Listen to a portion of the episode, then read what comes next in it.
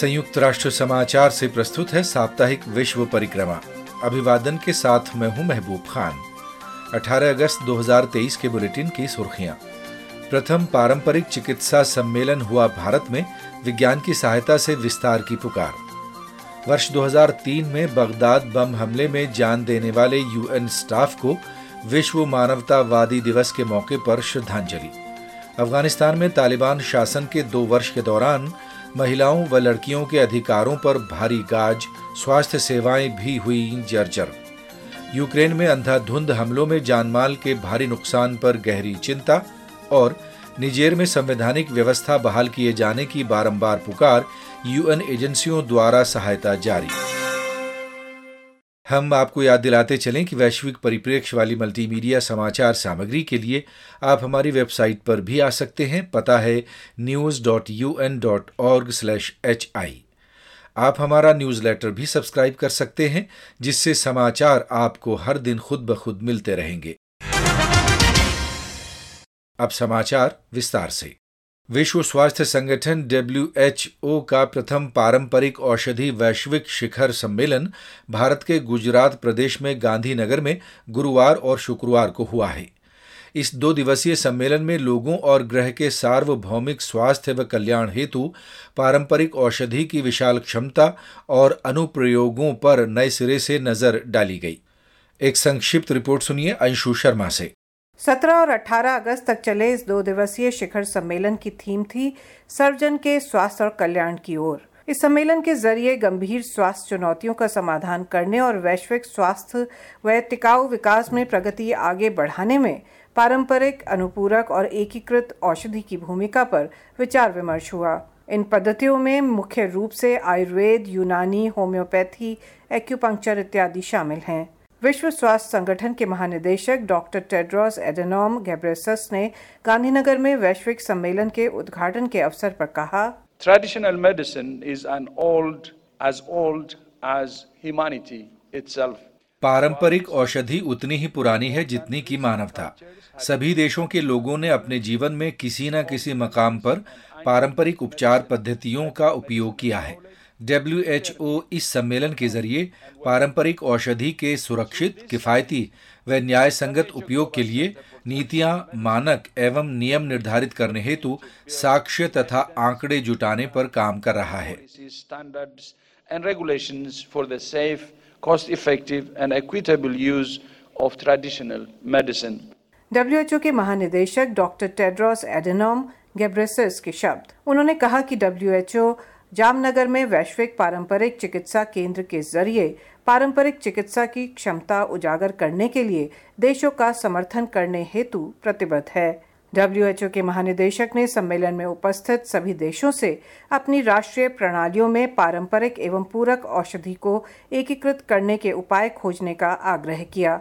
सम्मेलन में स्थानीय एवं पारंपरिक चिकित्सा ज्ञान पर साक्ष्य जुटाने व शिक्षा एवं मानदंड स्थापित करने की आवश्यकता पर बल दिया गया।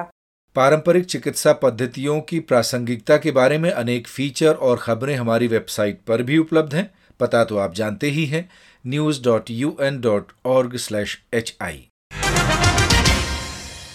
संयुक्त राष्ट्र ने विश्व मानवतावादी दिवस के अवसर पर उन 22 कर्मचारियों को श्रद्धांजलि अर्पित की है, जिन्होंने वर्ष 2003 में इराक की राजधानी बगदाद के केनाल होटल में हुए एक बम विस्फोट में अपना सर्वोच्च बलिदान कर दिया था।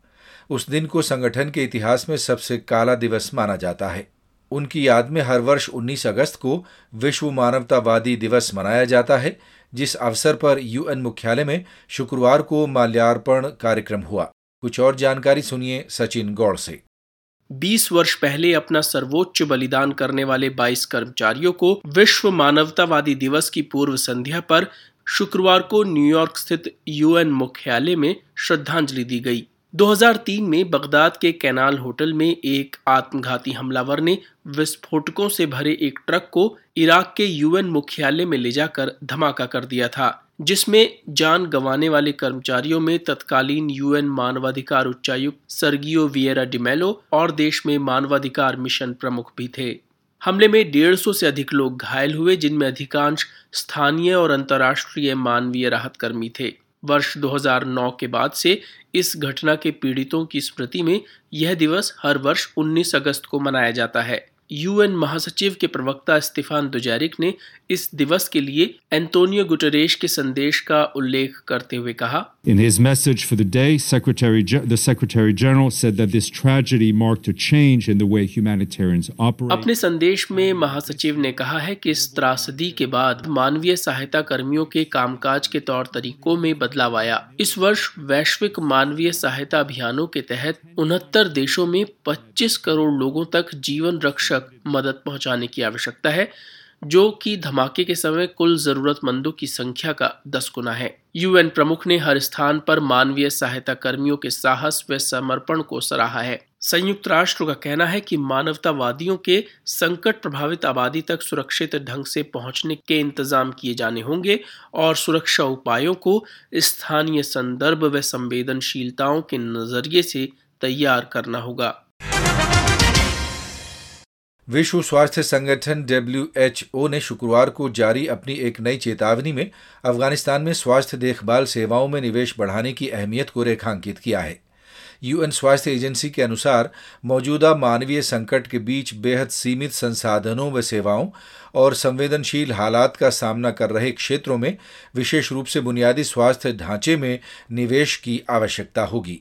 अफ़गानिस्तान पिछले अनेक वर्षों से अस्थिरता के दौर से गुजर रहा है। गंभीर सूखे और प्राकृतिक आपदाओं के कारण परिस्थितियाँ जटिल हुई हैं। देश लंबे समय से एक मानवीय संकट से जूझ रहा है और लाखों लोगों के पास स्वास्थ्य सेवाओं व भोजन की सुलभता नहीं है, जिसके कारण उनके कुपोषण का शिकार होने और बीमारियाँ फैलने का जोखिम है। अफ़गानिस्तान में तालिबान के सत्ता नियंत्रण के दो वर्ष पूरे होने पर संयुक्त राष्ट्र के तीस से अधिक मानवाधिकार विशेषज्ञों ने अंतर्राष्ट्रीय समुदाय से अब अफ़गानिस्तान के लोगों के प्रति अपनी प्रतिबद्धता में एक पुनर्जीवित दृढ़ संकल्प और मज़बूत एकजुटता प्रदर्शित करने का आह्वान किया है। इन मानवाधिकार विशेषज्ञों ने सोमवार को जारी एक वक्तव्य में कहा कि अफ़गानिस्तान के वास्तविक सत्ताधारियों के वादों और कार्य प्रणाली के बीच अंतर में बहुत बढ़ोतरी हुई है और परिवर्तित तालिबान की धारणा गलत साबित हुई है। वक्तव्य में कहा गया है कि अफगान लोगों पर लागू की गई तालिबान नीतियों के कारण विभिन्न मानवाधिकारों का निरंतर संगठित और चिंताजनक क्षरण हुआ है। इनमें शिक्षा, रोज़गार और अभिव्यक्ति की आज़ादी, सभा करने और संगठन बनाने की स्वतंत्रताओं के अधिकार शामिल हैं। यूक्रेन में संयुक्त राष्ट्र की शीर्ष मानवीय सहायता अधिकारी डेनिस ब्राउन ने कहा है कि रूस द्वारा यूक्रेन में आम लोगों के खिलाफ हमलों में बढ़ोतरी से दक्षिणी क्षेत्रों में और अधिक संख्या में लोग हताहत हुए हैं और सहायता अभियान भी प्रभावित हुए हैं। डेनिस ब्राउन ने एक वक्तव्य जारी करके इन अंधाधुंध हमलों की तीखी निंदा की है, जिन्होंने आम नागरिकों और सिविल ढांचे को बुरी तरह प्रभावित किया है। कुछ और जानकारी के साथ शिवानी काला। मानवीय सहायता प्रतिनिधि डेनिस ब्राउन ने ज़ोर देकर कहा कि खैरसौन और ओडेसा क्षेत्रों सहित दक्षिणी इलाके में लोगों को विशेष रूप से बहुत घातक सप्ताहांत देखना पड़ा है। खबरों के अनुसार हमलों में अनेक लोग हताहत हुए हैं, जिनमें बच्चे भी हैं। घरों, अस्पतालों और स्कूलों को भी भारी क्षति पहुँची है। डेनिस ब्राउन ने कहा है कि उन हमलों ने मानवीय सहायता कर्मियों को भी प्रभावित किया है और युद्ध के घातक परिणामों का सामना करने वाले लोगों की मदद करने की हमारी क्षमता भी प्रभावित हुई है। उन्होंने ज़ोर देकर कहा कि आम लोगों व सिविल ढांचे का सम्मान किया जाना होगा। उन्हें कभी भी निशाना नहीं बनाना चाहिए। इस बीच संयुक्त राष्ट्र और उसके साझेदार संगठन पूरे यूक्रेन में लोगों की मदद करना जारी रखे हुए हैं। संयुक्त राष्ट्र ने निजेर में संवैधानिक व्यवस्था की बहाली और राष्ट्रपति को बहाल किए जाने की बारंबार मांग की है। इस बीच संयुक्त राष्ट्र एजेंसियाँ निजेर में अनेक कठिनाइयों के बावजूद लोगों तक पहुँच बनाना जारी रखे हुए हैं। इन चुनौतियों में लगातार बारिश होना भी शामिल है। यूएन प्रवक्ता स्टेफान दुजेरिक ने यूएन मुख्यालय में सोमवार को कहा कि देश में बहुत से लोग मौजूदा संकट शुरू होने से पहले ही मध्य जुलाई से अनेक गाँवों से विस्थापित हुए थे। इस बीच संयुक्त राष्ट्र के विश्व खाद्य कार्यक्रम डब्ल्यूएफपी ने निजेर में सत्ता हथियाने के सैन्य प्रयास के बीच जारी संकट के दौरान देश के सर्वाधिक निर्बल लोगों के लिए मानवीय सहायता और उनकी सहन क्षमता बढ़ाने के प्रयास जारी रखने की पुकार लगाई है।